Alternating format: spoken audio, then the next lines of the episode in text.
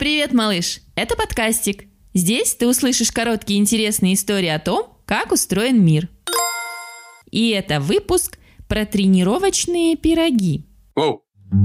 Так, малыш, сейчас я похвастаюсь. Я отлично бегаю, зато прыгать высоко не умею.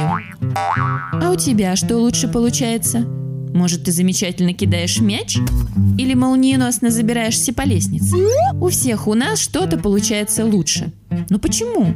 Бывает, что ты таким родился. Это талант. Но чаще, чтобы стать сильнее или быстрее, нужно тренироваться. То есть повторять что-то снова и снова. Стараться делать каждый раз лучше, чем предыдущий. Например, сегодня я прыгаю на скакалке 50 раз, а завтра уже 100. Именно поэтому спортсмены сильнее, быстрее и выносливее других людей. Они постоянно тренируются.